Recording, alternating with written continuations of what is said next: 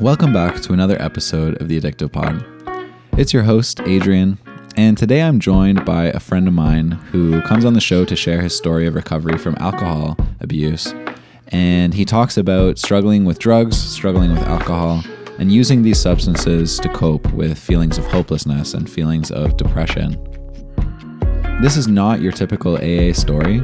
I really hope that this episode can inspire and help people who may have tried AA, they may have tried 12 step, but just did not resonate with it and are still looking for some answers. Please join me in welcoming Sebastien. Sebastien, welcome to the Addictive Pod, my friend. How you doing? Thank you. I'm doing good. Yeah. We both know we're not doing good. We're dying. Yeah. of school of school burnout. My body and mind are at like a four, but my soul is like a seven and a half. oh, like a seven, like that's like a uh, like Out a 10. positive seven. yeah, like Okay, okay, nice. you know, I'm beaten down, but uh, bent but not broken, but unbowed. Right? That's it. yeah. Amazing, amazing. I'm glad. Well, I'm glad you have the time to to come on the show and, and chat more about your story. I only know like a tiny little bit about your story, so I'm excited to to hear more detail and talk about the recovery side and. Tell me about Calgary. I know I was talking to you a little bit about that. What was it like growing up in Calgary, and what was it like, um, kind of first first coming in contact with like seeing people drink or seeing people with substances? Was that was, was that around you a lot in your childhood, or was it only later that you kind of saw that? Um. So yeah, I my family moved to Calgary when I was five, and when I was uh like a very young child, like from the ages of five to twelve or five to fourteen, um, I didn't have uh, an abnormal. I didn't see anything out of the ordinary with substances. Uh, neither of my parents have. Both my parents drink, but neither of them uh, have a drinking problem. And um, yeah, I wasn't like getting going to parties when I was 13 or 12. So um, yeah, my early childhood was was pretty normal in that regard. Okay, cool. Did you um do you feel like even before drinking or substances, was there anything kind of quirky going on with you where you were like kind of coping with life in in other ways or or struggling at all or did you have a pretty like for all intents and purposes like average normal childhood? Um, I definitely was a a bit weird as a kid, uh, like a bit of an outlier, and I've managed to tone it down as an adult. But I think I'm still a little bit kind of fucked up in the head.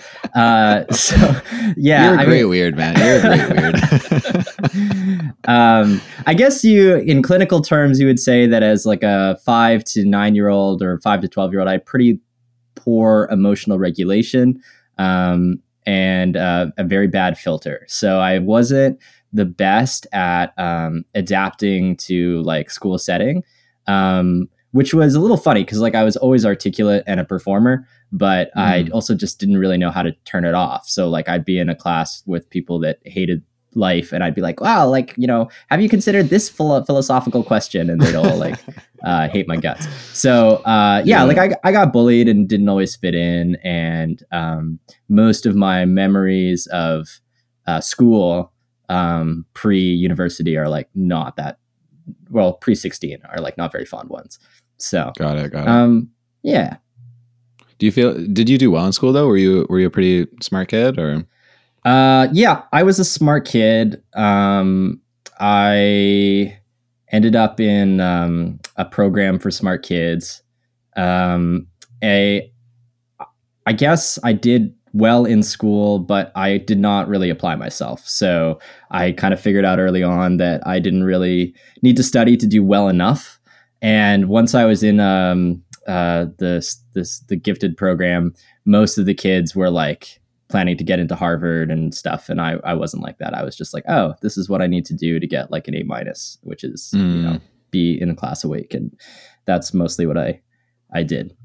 Um, got it, got it. I took like yeah, I, I took courses where I knew I wouldn't have to study, and Yeah.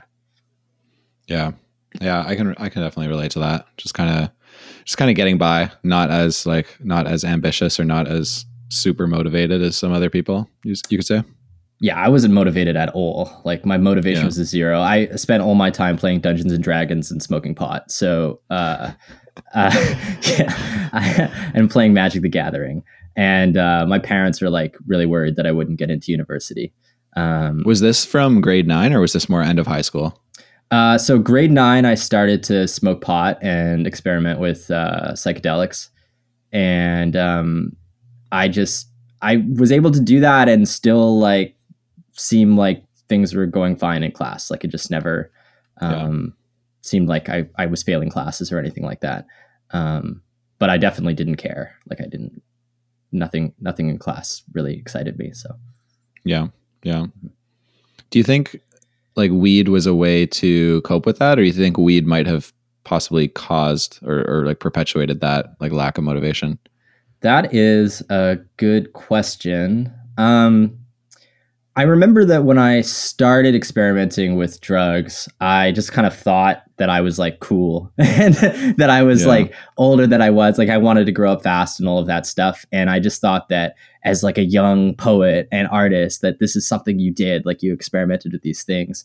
Um, and I don't remember ever as a teenager getting to the point where like I needed to uh, do drugs to like get on with my day. Like it was, I didn't, Mm, I never needed them okay. to get through the day, but I was doing it uh, like three or four times a week. Uh, Yeah. Yeah.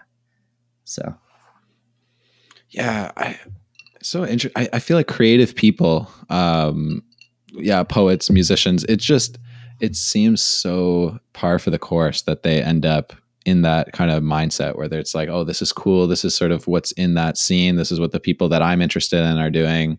It helps me with the creative flow, maybe. Um, or at least it might like feel like it at the time until you like look back on what you were writing while super stoned.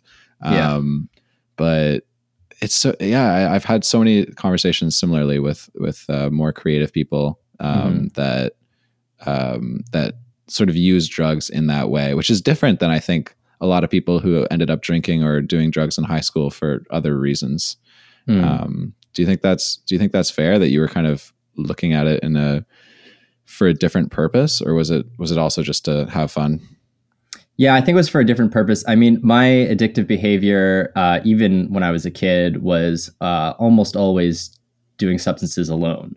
So, um, uh, yeah, that's like always been the pattern. Um, I don't know, like when I, yeah. Um, so I, I, I didn't like getting high with other people. Like I'd always just get a little anxious and, and weird. So, um, I don't know. Yeah, it was kind of fun, but I, I don't, it's hard for me to know like, uh, exactly what I was thinking.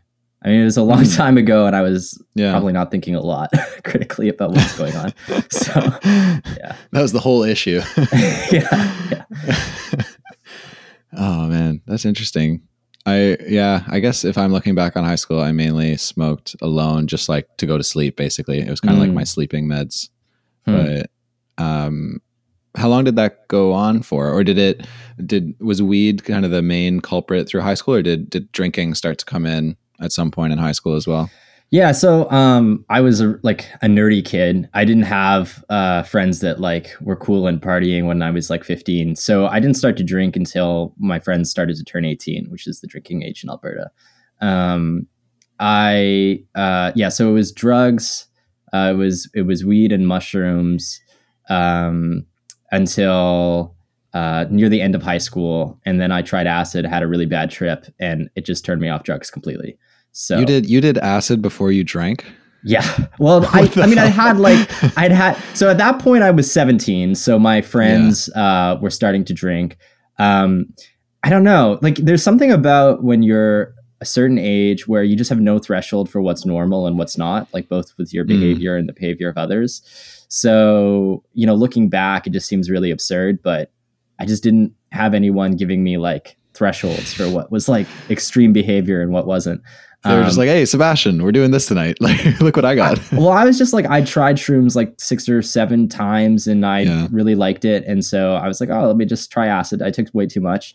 Uh, I ended up uh, thinking I would go dungeon master for all of my friends in my girlfriend's house and uh, like uh, just like thinking I was going to die, and then being depressed for a week, and I just like had no desire to even smoke weed again after that. Just yeah, it felt just didn't really, really want to. Um, That'll do so yeah, yeah, that'll do it. Uh, there was no LSD cure for alcohol, unfortunately. it. Uh, maybe if you had been drinking before that, then yeah, then maybe you could have lumped alcohol in with the weed, and you'd be like, never again. Yeah. Well, you know, uh, I think weed shares with these uh, hallucinogens that uh, they're introspective. Uh, They make me introspective, Yeah. uh, and alcohol does basically the opposite. So uh, it makes sense for me why I correlated uh, weed and, and and psychedelics. For sure, for sure. Uh, I've had I've had a, a bunch of paranoid experiences on weed. There, it's terrible. It's terrible. Like you don't need, um, especially with how strong it's been getting over the last like five years. I'd say like you don't Yeah. really need to do shrooms or other drugs to experience that kind of paranoia and those negative symptoms of Yeah. like it's it weed weed will get you there for sure. Yeah. Yeah. Um, mhm. Tell me about uh, tell me about good old alcohol. When did that enter the scene? Uh, yeah, so um, there may have been a couple of times when I was a teenager that I ended up drinking, but like I said, for the most part, it was when my older friends in high school started to turn 18. They would buy booze and then we would, you know, drink in somebody's basement. Um, obviously, I loved it. Um, I think like all of us loved it. Um, I had like a pretty tight knit group of Dungeons and Dragons friends, uh, nerd friends, and um, we also kind of became party friends. Uh, I didn't, you know, it would be a long time before I started to notice or feel like major consequences on my life as a whole. Um, so for the first two, three years, it was kind of like, woohoo. Hmm. Um, but yeah, 16, 17, that's when drinking started. did you find like when you first started drinking that it had like the effect that it had on you is obviously different than than weed and other drugs that you had tried did you prefer that effect or did you feel like that was especially uh, sort of scratching your itch or or was it like what was your reaction when you when you had it I preferred that effect, and it was the only uh, mind altering substance I tried that I wanted to. I was happy to do it around other people. Mm, Um, it was more social yeah, it was social when it started. Although once I became of legal drinking age, it very quickly became antisocial. Um, Mm, so it's kind of like uh, you could do it. You could enjoy yourself on your own, or sorry, my uh, my heating system sounds like it has tiny creatures living in it. Um, good old radiators yeah. good old toronto radiators Yeah. Um, so, uh, what was the question? The- Was it was it social? yeah just i was just curious about the effect i was curious about the effect of it because i think it's um it, it's almost the, it's almost the exact opposite of weed i would say like it's while weed is introspective and uh um decreases your or or um might make you more antisocial i feel like alcohol for most people it sort of diminishes your introspection diminishes your your mental barriers or any type of inhibitions you might have and makes you more social Mhm. um but, but i don't know every every brain is different i don't know how you reacted to it yeah, I mean, it's a complicated uh, feeling to pin down. I think uh, because it's acting on so many receptors at once, right? On on GABA, on serotonin, on dopamine, and maybe one other at least. Um, and so, you know, it'll make me more social, but it'll also make things funnier. It'll make movies more interesting. Um, and then uh, even when it would kind of impact my mood in a presumably negative way, there was sort of like a cathar- catharsis uh, in there as well. So, um, yeah, I mean, it was kind of like doing. what do you mean what do you mean a, what do you mean a catharsis like it's almost like oh i'm feeling these emotions and that's that's good like i'm i'm letting myself Yeah, express like, them or I think I think um, when I started to know that I had a problem, I would describe not drinking as like li- the volume of life just feeling turned way down. Um, And so once you get used to a certain threshold of like, um, I don't know, like feeling sadness and anger and happiness, uh, everything else feels uh, small potatoes uh, by Mm. comparison. So, um, So you would wake up sober and things would just feel like banal and very uh just uninteresting or or kind of dull and numb. yeah, yeah, dull and numb. Uh, especially once I got a couple days sobriety under my belt. Like the first first you know few hours of hangover and shakes and whatever would be uh, you'd be focused on that. But if I got a little bit of sobriety, it was just like nothing. Nothing was felt consequential um, in any Yeah, one way or the yeah. other. So So where did that where did that take you? You're, you're like you're 19, you're 20, you're starting to drink more on your own. mhm. Um, you said it was a couple years before anything negative happened. So what, what were the what were some of the negative consequences? Um, so I moved away from Alberta when I was 18 for university. I moved to BC. Uh, the drinking age in BC is 19. Um, and once again, was this quirky kid who like didn't wasn't that popular, and so it was kind of tough for me to score alcohol, uh, which felt like a bummer. Uh, Yeah. and, and so there was a year there where I had self-destructive tendencies. Uh, it was the only year in my life where I got in a couple of fights. I'm ashamed to say. Um, Like phys- like physical fights? yeah, uh, I got in physical fights. I mean, uh, I don't know. It, it was it was me, and then it was also just the environment. Like it was just like a lot of very high testosterone, very drunk young men, like you know, in frat parties for the first time, and nobody had any maturity and and whatever. So Man, I cannot imagine I cannot imagine you throwing hands. well, uh, something The uh, boxing the boxing came out.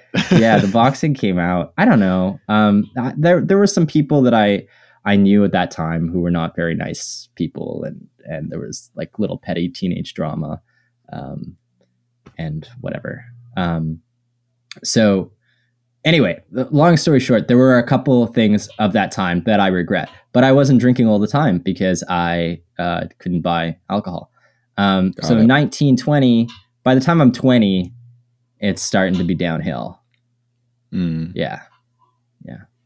And and how's your um like what was going on in your life at the time? Do you think was, was it just the fact that you were in a new place and you were more isolated and you were having trouble kind of um like making strong connections or what do you, what do you think was contributing to the downhill? Um, I actually had uh, overall a really rewarding time in university. That first year was probably the worst year. Um, once I, st- Okay. I once I declared a major and uh, was around like-minded people, I loved being. I loved the independence of being at school. I did had no real desire to go back back to Calgary. In fact, I'd go a little stir crazy, going moving back into my parents for the summers, and Mm. um, so things on paper were really good. Um, okay, wow. yeah. A, a lot of people talk about alcohol as a, a a coping mechanism for something in their life that's going wrong, right? Like whether it's anxiety or whatever. Um, for me, uh, alcohol abuse has always just kind of like existed in a vacuum. Like it just has, it Mm. comes from nowhere and takes everything by storm, and has made it a very difficult thing to figure out because people would ask like, um, what do you get out of alcohol? And it it was just like um it was just a a self-perpetuating system, I think. Like I would have Mm. a really, really bad mood swings when I was drinking and then when I was in withdrawal. And it started to become that I needed it for baseline and I needed it to feel joy. Um Wow. and so even before I was cognizant of that, I think that was the cycle. Um, and it would really suck. Yeah, yeah, I would get really like suicidally depressed and I'd be Whoa. suicidally depressed when I was, uh, you know, the day after drinking as well. So the evening of, and then oh, the next day. And then it's like, what am I going to do but drink some more so I can feel some, Yeah. you know, uh, some happiness again. But why? What the fuck? Where did it come from? I don't fucking know because I had I That's had my great- next question. I had I had great friends. I had like supportive, compassionate fr- friends that I have kept to Yeah. the, my best friends like to this day, and I uh, loved my program. I still wasn't a hard worker, but I really loved my program. Um, I loved my independence, and so everything on paper looked great. Uh, I didn't have crazy anxiety. I didn't have depression outside of drinking. Uh, so yeah, it was just this thing that uh, they were like the loan the loan sharks of my brain. You know, they just you, you took on more I think debt. it's also to, it's so hard to pinpoint as well because if you are drinking during that entire period, it's like it's hard to it, like your baseline was almost established with drinking, so it would be hard to pinpoint like, oh, what would I? How was my how was my brain doing without the alcohol? Like, was I was I happy with everything that was going on? It, it's hard to it's hard to tell. Like, you're it's a lot of chemical bombardment for the for the brain for, for sure. Years it's a bit like uh, you know historians trying to figure out like with uh, books that are half shredded like manuscripts from the 17th century i don't i don't really know i'll never really know what was going on i know now after almost four years sober um, there is nothing uh, that requires like medication uh, cool cool you know like i'm not uh, I, I i'm not a chronically depressed or anything like that. So I'm not. I don't yeah. know exactly what was the story.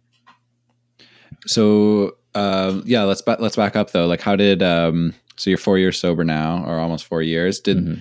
what what kind of led to that point? What what kind of started to shake you up and make you consider that it was really a problem? Um.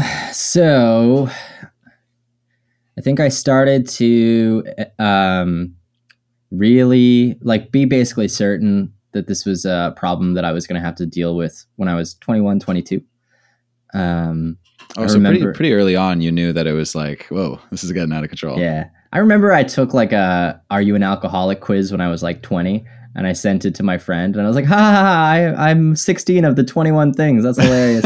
I'm, you know, I'm Irish and an artist, and I love to drink." And she's like, "Yeah." At the time, I was like, "Uh." no red flags, dude. She's like, "You're the only one laughing, but like, you need help." yeah. Uh, yeah. So like when I was 21, 22, I accessed um, like mental health services at my campus. They were not very helpful. Um, it was hard to get regular access, and and uh, at least one person was like really really bad. Uh, he just like told me I didn't have a problem and basically to quit wasting his oh, time. Oh wow. Yeah. yeah. He's a psychiatrist. I'm sure we have thoughts and feelings about psychiatry in general. But um just so, because of the amount you were drinking, just what? Why did he? What was his rationale for that? Just the I, quantities you were drinking seem normal, or the, the the way I remember the conversation was, I didn't really know how to quit drinking on my own. I had this excited idea that uh, there was a medication. I forget nal- naltrexone. I think it's it's called. That sounds that sounds like something. Yeah. Yeah. That that you take it and um, the reward system to your brain is essentially cut off when you drink. So you, the in theory you would take it every morning, uh, and then you know you'd you'd have no real desire to drink because there would be no high. I was like, okay, this is my best solution. So I'm going to go to the shrink and he'll prescribe it for me. I went and he was like, well, okay, how many drinks are you having? And I was like, uh, nine to 12 a day. And he's like, mm, yeah, that's a lot. So now, naltrexone's really expensive. And I was like, okay, well, what do you think then? And he's like, well, I'm just saying, like, if it was, you know, me, like, maybe not. Have you heard of AA? I was like, yeah, I have. I don't know. He's like, okay, well, here's a pamphlet. Um, and then I remember the last thing he said to me was, eventually you'll figure out that drinking is a waste of time. So, what? yeah, I don't know. Medical school. And he was right. Here you are. yeah. I was instantly cured. I was like, oh, oh my God, a, a, genius among men. a professor had told me this was the way to get into grad school. So, uh, work That's smart, wild. not hard. Yeah, he was wild. wild. He was a wild man. Uh, and there was a there was a counselor who was a lot nicer, but um, I just, I don't know. I would get a lot of these questions that seemed reasonable. Like, what do you think it's doing for you? Uh, what do you think your life would look like without it? And even when I had pretty good answers to these questions, I just didn't know how to make it connect to like actually changing my behavior. Um, so yeah, uh, I drank, I drank through undergrad um, and into grad school.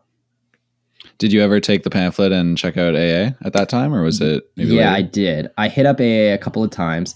Um, the first few times I did, I was oh, I always found it really scary. I don't know why exactly. Um,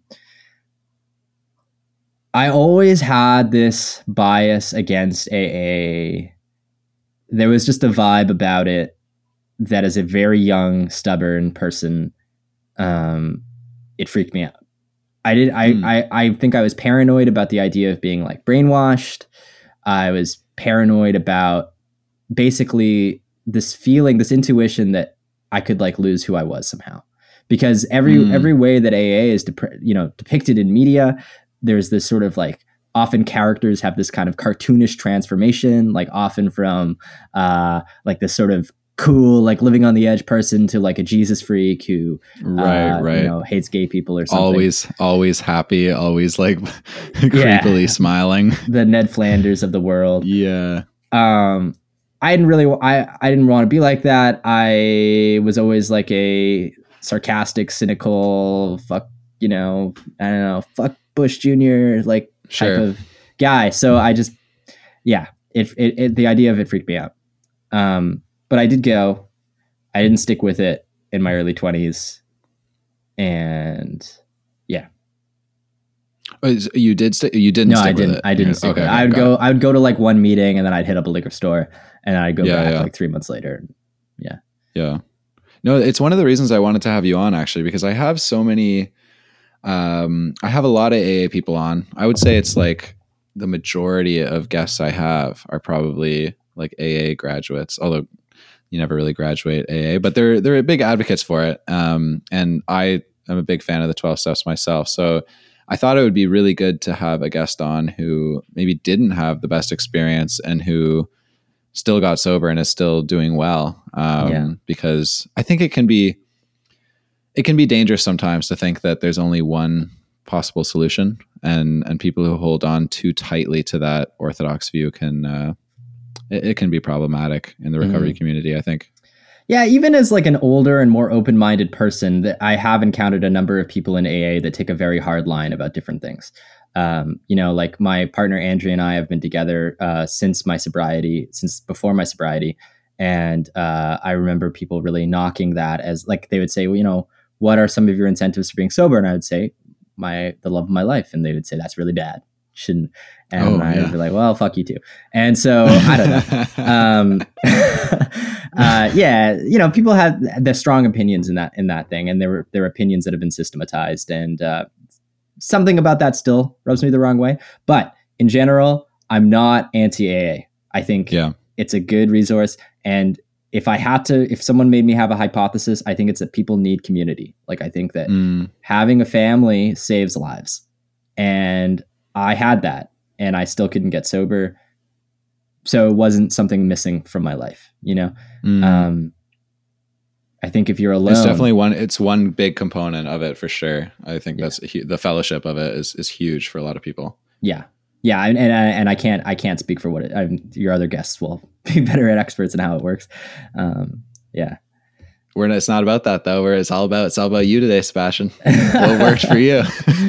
yeah. So okay, so AA wasn't your thing. It was it was not. You tried it a few times, um, and, and then you continued drinking, and, and that went on for like the entirety of of undergrad, or include in the master's program as well, or Uh, yes. So, uh, my master's was kind of a lot like high school. I uh, I was in an English literature and creative writing master's.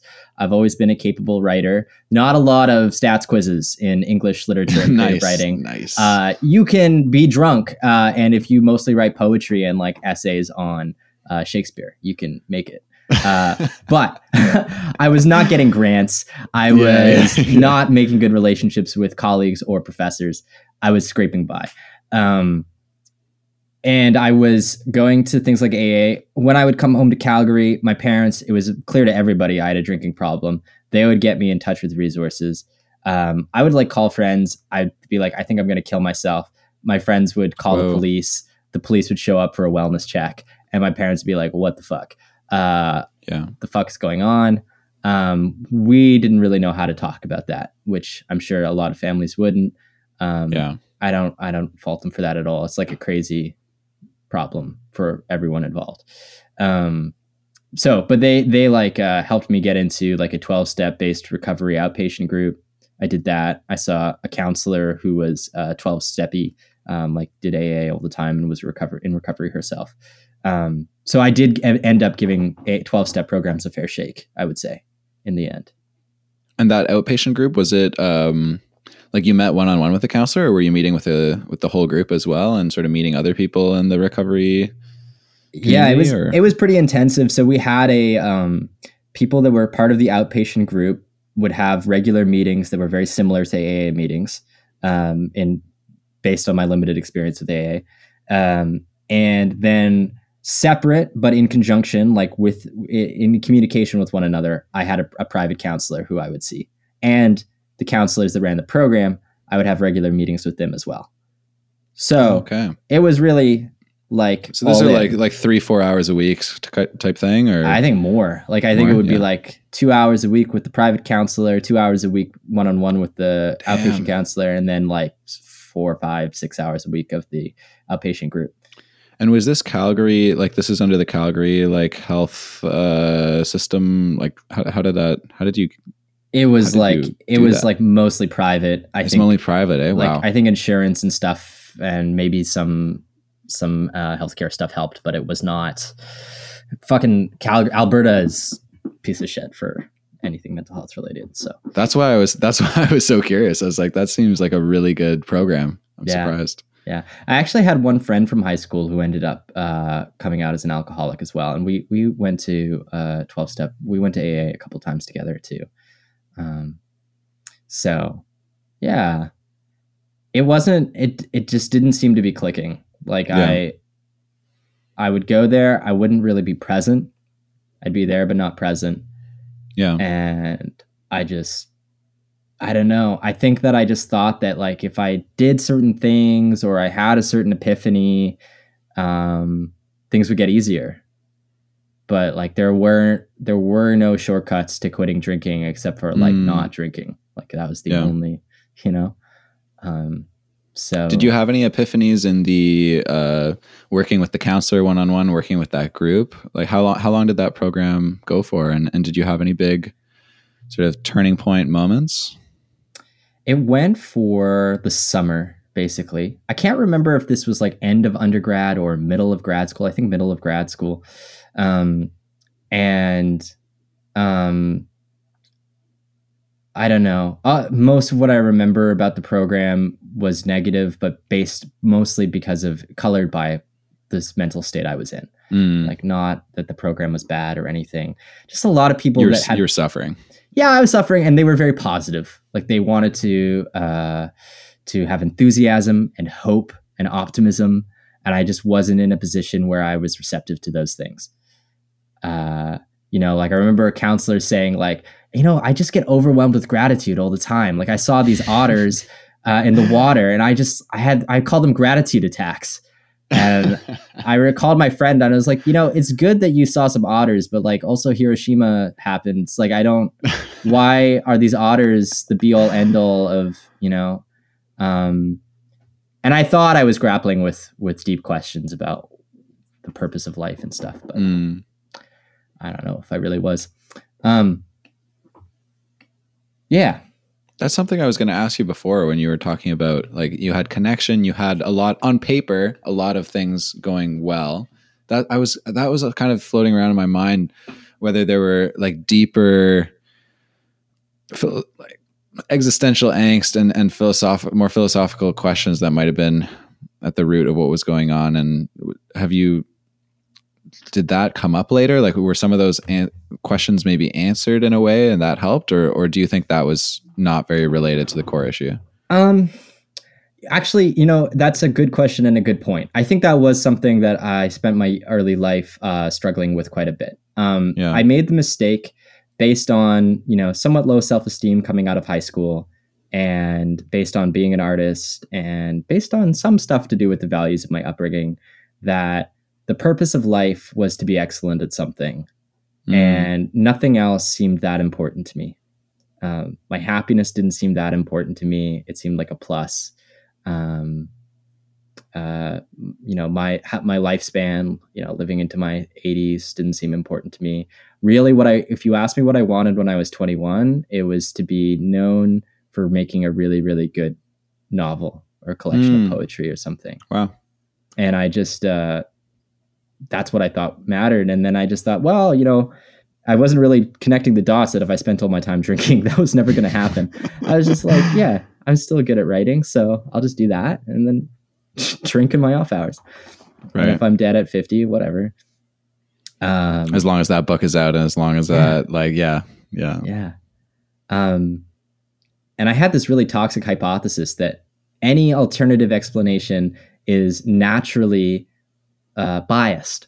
Hmm. That was my theory because it it it feels bad to think that there's not really a purpose to life.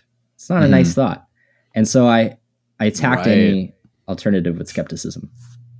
because those are just made up to make us feel better. Yeah, that was my theory. That was that was Oh, my man. We we would have been we would have been friends in high school, I think.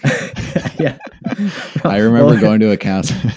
I remember going to a counselor. He's this like really enthusiastic Christian guy. He was the first like therapist that I saw because I was going through some depression in like end of high school, and um, I was like explaining nihilism to him, and like so frustrated that he wasn't getting it. I was like, there's just no, there's absolutely like no purpose to any of this. Like we just make up everything to like feel better and so that like systems work and so that people keep like living and being part of society. yeah, And he just like was not on the same page as me. And that was really frustrating. And that was, yeah, I think for me, that was really the core of my, a lot of my issues was, was some of those nihilistic uh, beliefs. Yeah, yeah. I, I, yeah, I felt at the time that that was uh, a justification for or an incentive for um, a, a good deal of my self-destructive behavior. Um, Yeah. mhm.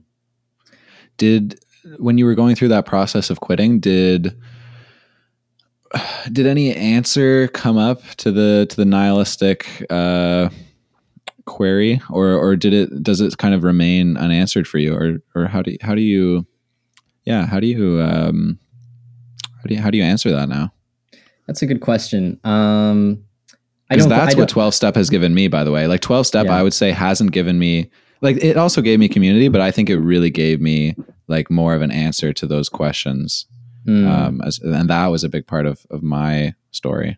mhm. Um, I don't think that uh, it's necessarily even the right question. Okay. right it's like it's a very it's a question you know we're talking about like the existence of god or the lack of existence of god or whatever and we're asking the question in very human terms right, Right. as if like the function of being a carpenter is deeper than being a carpenter because it'll lead to like spiritual carpentry for the you know the wood god uh Sure. it's it's as if there's it's like we make these products and then beneath that there'll be some deeper product or something like that i don't know why there needs to be some deeper meaning to Mm. life necessarily i think we can challenge that assumption um which I'll talk out of my ass and say like less Western philosophy tends to do more of. Um, That's true. I, I think I think talking out your ass is right on that one. yeah. Uh, I don't know. Um, so I guess the question bothers me less now than it would have before. okay. Okay. Yeah. No, that that that is like it's not an answer in the sense that like a Western Christian person might answer, but it's still a resolution, I would say, to the question. It, Right. it doesn't because it, it it no longer bothers you as much. It helps a lot to not worry about this kind of question when you're in love with someone who you see every day. Like when you really, Mm. when you Wow. have somebody that you just you know is your person that you could you talk to and understands you, and you're with them all the time. Uh, it just like is basic premise of it feels uh, off. So Mm, that's beautiful. Yeah. What a what a poet. so, so yeah, so so I, I I guess you know I mean if someone really asked me like what is what why if, if aliens asked what's the point of being human I want to try it out I'm going to be a human Mm. tourist what should I do I would say practice being in love I mean Mm, I don't know connection, if- love. Yeah. yeah. I don't uh, that would be my recommendation to the aliens trying it out Wow. I love that. very That's non-committal I- answer to like the question purpose. no, no, no, no, no, no. But there's, but that's the thing about that, right? There's no good, there's no good answers, and it's not like we're not going to sit here and, and act as if we we figured that out. Like it's just not. Um, it's uh, it's a tough one. We've humanity's been struggling with that for a couple years at least. yeah, the history professor would say uh, since the 17th century. yeah, yeah. In the Renaissance, they discovered the, the issues. They discovered of, uh, tobacco and existential angst, and they fucked me over completely. God damn it, French philosophers. Damn you. Yeah. Um man, I love talking to you about this. It's actually it's actually really fun for me. I think it's uh it, it's so interesting because it it doesn't come up in a lot of conversations about substance abuse, but Mm. it's there. Like it's an underlying thread, I think, in Yeah. in people who abuse substances and people who struggle with addictions. Um, whether they're aware of it or not, I think these questions are, um, if, if it's a really unanswered question and it's a really problematic one, it's uh, it's going to cause some some issues in the psyche. Yeah. Yeah. Hopelessness is like a philosophical condition in a way, right? Yeah. I mean, it's it's a it's a belief system. Um and uh I thought I was thinking rationally, but obviously I fucking wasn't because I had zero dopamine at all times. Like of course I thought that the fundamental highlight was that their life is meaningless and, Hmm. you know. So, Can we can we talk about your relationship a bit? sure. When did you guys meet? So you were still this was like five six years ago.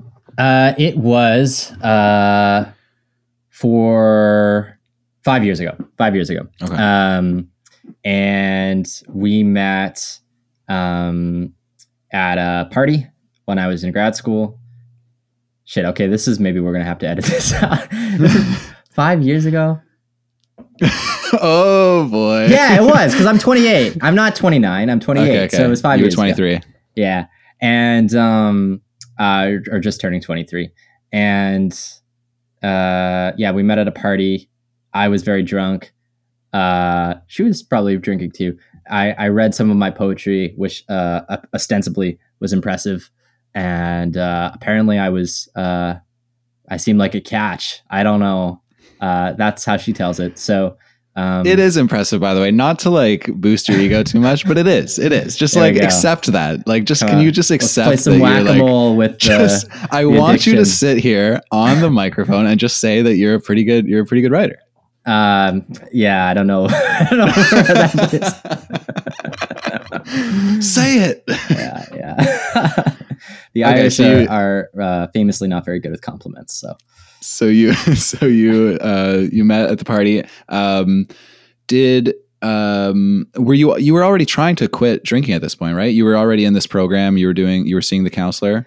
Was I had like done that program in Alberta, gone back to Toronto. It hadn't Oh. really worked. I was And you kept partly there out of obligation to my family, um, and I kept drinking. Yeah, um, and so I was a total mess. Uh, I'd had like um, problems with my roommates related to my drinking. I ended up moving out of where I lived into like an illegal rooming house. I was really Oh. broke. Uh, I was just like smoking in the rooming house all the time, and uh, yeah, I was a mess. And um, yeah, but there was like this baseline level of drunk where I seemed like a normal person, right? Like where I felt like my normal Mm. self, and I was in that zone. And so we met, and we really hit it off. And uh, yeah, uh, Wow, we, we moved we moved really fast. Our relationship became uh, uh, close very fast, um, and eventually we moved in together. And she had a really, really an amazing um, relationship to my drinking. Like she, um, I think some people just don't even know what the fuck is going on, right? Like they just can't relate to it. They Mm. don't know what you're doing. They you just seem like an idiot, or like you're like you have a, uh, a contagious disease or something. And um, uh, so I, she gave me so much compassion and love without it being like tolerated as a normal behavior. And I Mm. knew, I just kind of knew that our relationship was not going to keep going forever if I just took it for granted and kept drinking. Um, And when you when you made that realization, did you um where did it lead you? Like did you end up going back into one of these programs or or seeking help or was this just kind of an internal okay, I I'm really quitting now and that was what made the difference? I did go back to one of those programs um, because I could, and it couldn't hurt, right? Um, but the game sure. changer, if you asked me to really decide, was probably internal. Um, Okay. I did a. I was worried about early withdrawal because at that point my drinking was at an all-time high, basically. Maybe, maybe not actually. I had, I had curbed it a little bit since seeing her, but at this point I was really familiar with bad withdrawal, shakes, insomnia, sweating. Mm, And so I went to a, um, uh, I got a bed, basically like a cot, um, where they gave me um, clonazepam to help with it, and uh, did that for 24 hours. And then I did a, uh, it was during the pandemic, so I did a outpatient uh, group over Zoom. Uh, wow. Yeah, Over Zoom. Dude, you're like that's got to be the hardest like time to quit, I think. yeah. I mean, that's that's what it should be. It should be the hardest time to quit. and I, had had imagine. way way more resources before in my life and failed Yeah. completely. So that's why it seems like there was just something inside of me that that Mm. like a light bulb that went off, something that switched. I just I just felt ready. you found your Sonia. My, my I don't what? know if you're. Uh, I don't know if you're familiar with uh, Crime and Punishment. oh, uh, I'm Uh, familiar. I've I've heard of that. I've heard of that. Yeah, Raskolnikov finds Sonia, who's like the um, basically the the embodiment of like life is greater than logic. You know, like right. love. and then then I went to jail for 40 years. Yeah, yeah. Then she Yeah. accompanies you to jail for forty years in, in like none of it, right? oh man, it's it's really interesting. I think this is this is one of the most unique stories of recovery I've actually had on the show because I think most people that um I, I feel like most people who really want to share their story and who like reach out to me to share their story kind of they follow a certain narrative like they follow a certain almost formula of like this is the way to recover. Um and it's it's just not the only way. It clearly isn't the only way. And and people have so many different experiences with this thing. Yeah, I think there's a few th- different things going on there. I, I have looked at some of the research on on um, on spontaneous recovery, and it is actually a surprisingly common thing. Like some research suggests the majority of people recover without a program uh, that do recover. wow Um, this is weird, right? It doesn't follow our intuition. I think our natural intuition is that like there needs to be a c- observable cause and effect for things. Like that's just how we want Mm. life to be. Um, you know, we want a cure. We want a system that if you do this and this and this, things will go better for you. Um, we don't totally understand addiction, and um, no yeah, and I, I just I think that um, a lot of it has to do with being in a certain headspace. I think. Do you think I, I remember when you were talking about like the fears around AA, it was almost this this worry that they were going to change you, right? Like you were Mhm. going to lose the essential nature of who you were. Do you think during this um like this 4 year period, do you feel like your personality has changed? Do you feel like you're a different person in some ways?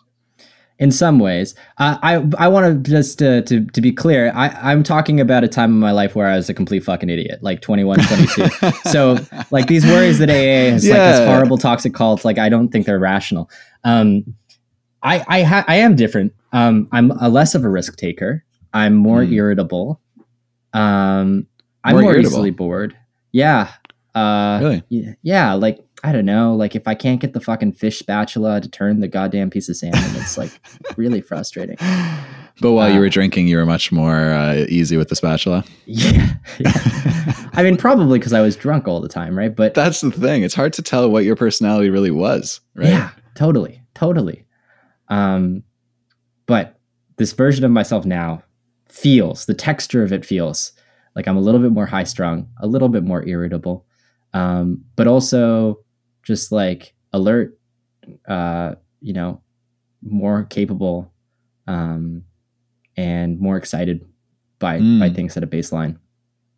So Tell me a little bit about like after that 24 hour detox, as you're starting to do the the Zoom calls, are you are you experiencing a lot of craving? Are you experiencing a lot of um, a lot of struggles with with staying sober, or how how did that whole period look like? Mm. I had done I I knew that like the first week was going to be the hardest and I had done the first 3 days ish before. So I I knew kind of going into it what to expect and I experienced a lot of that. This kind of meh feeling about everything. Mhm. Um inability to sleep and I was just prepared for it. So that went okay. Um the the group was okay. It was like something to do every day. Um yeah. Yeah.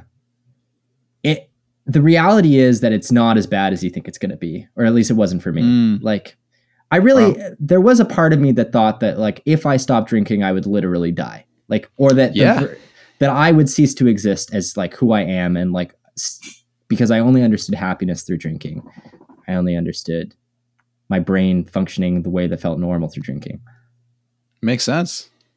So I just had to kind of walk past that threshold and and once I did and I didn't die, it like became possible. How long? How long is that threshold? Do you think? Do you think it's like two weeks, two uh, two months? Um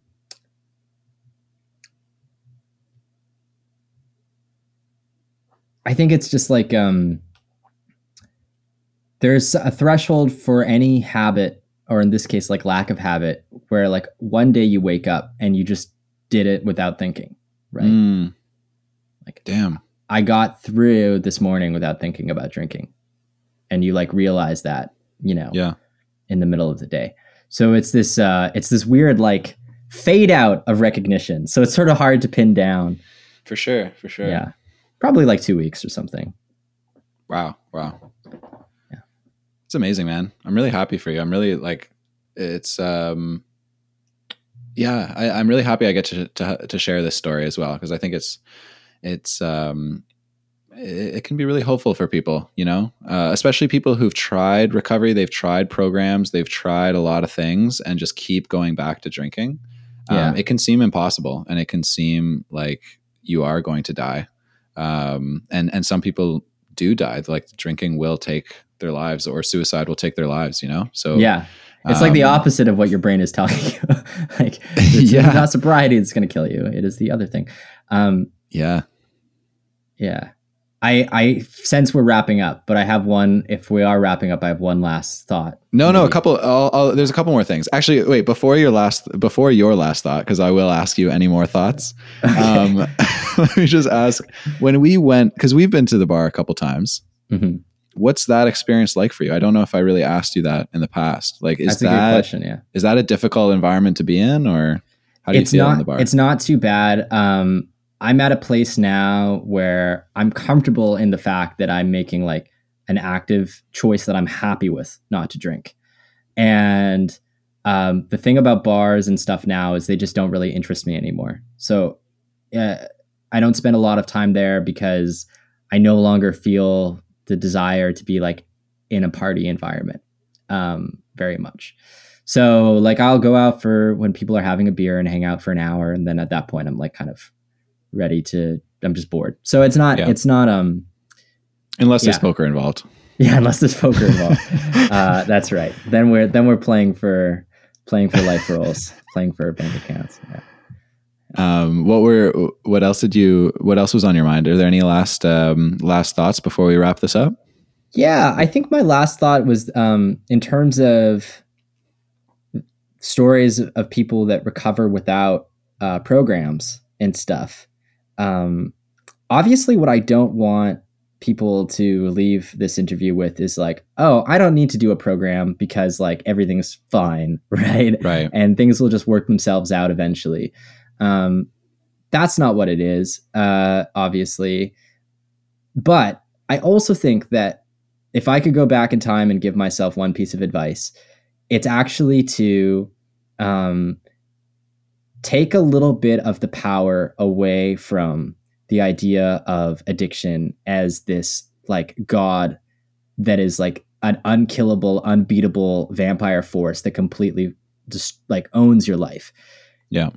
it is not that different from fucking going to the gym. It is the hardest thing ever. But you know what else is really fucking hard is going to the gym. I'm sorry, but for most people it is. I I just had to like get up every day and make the choice not to drink. That and that's it. There's no it's not like to me it wasn't about a spiritual revolution.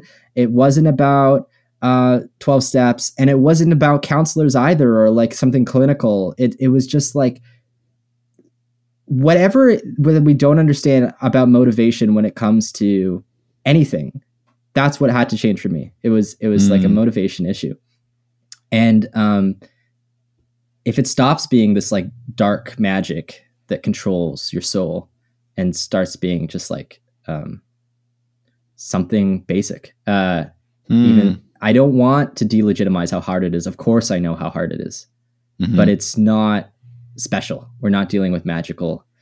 Uh, it's human behavior. Yeah, and it, and it, it's yeah. yeah. So that would be my advice for myself. Mm. Yeah, I really like that. I really like that. It um, it takes away the teeth. You know, it takes yeah. away the teeth a little bit, and it, it makes it something that's um, if you're feeling hopeless, like have a little bit of hope. This thing can be overcome, and it is overcome by many, many people. Yeah. Um, and yeah, I'm really glad to hear how you overcame it and have you on the show and learn more about like, dang, it's it's actually crazy. It's actually crazy that you're that you made it over to Toronto and that we're in the same program now and we're getting to know each other. It's yeah. been a it's been a cool time. It is crazy. I feel lucky to be alive and I feel lucky to have met you and I feel lucky to have been on the pod. Thanks, man. Well, thanks so much for taking the time and sharing the story and uh, I'll uh, I'll be seeing you. Yes, you will. Thank you, everybody, so much for listening to this episode of the Addictive Pod. My Instagram is at Addictive Podcast. You can stay up to date with the show there and send me a message. Let me know what you thought of the episode, whether there's a guest you want me to invite on the show, or any other feedback. That's all for me this week. Until next next Monday, remember, we recover together.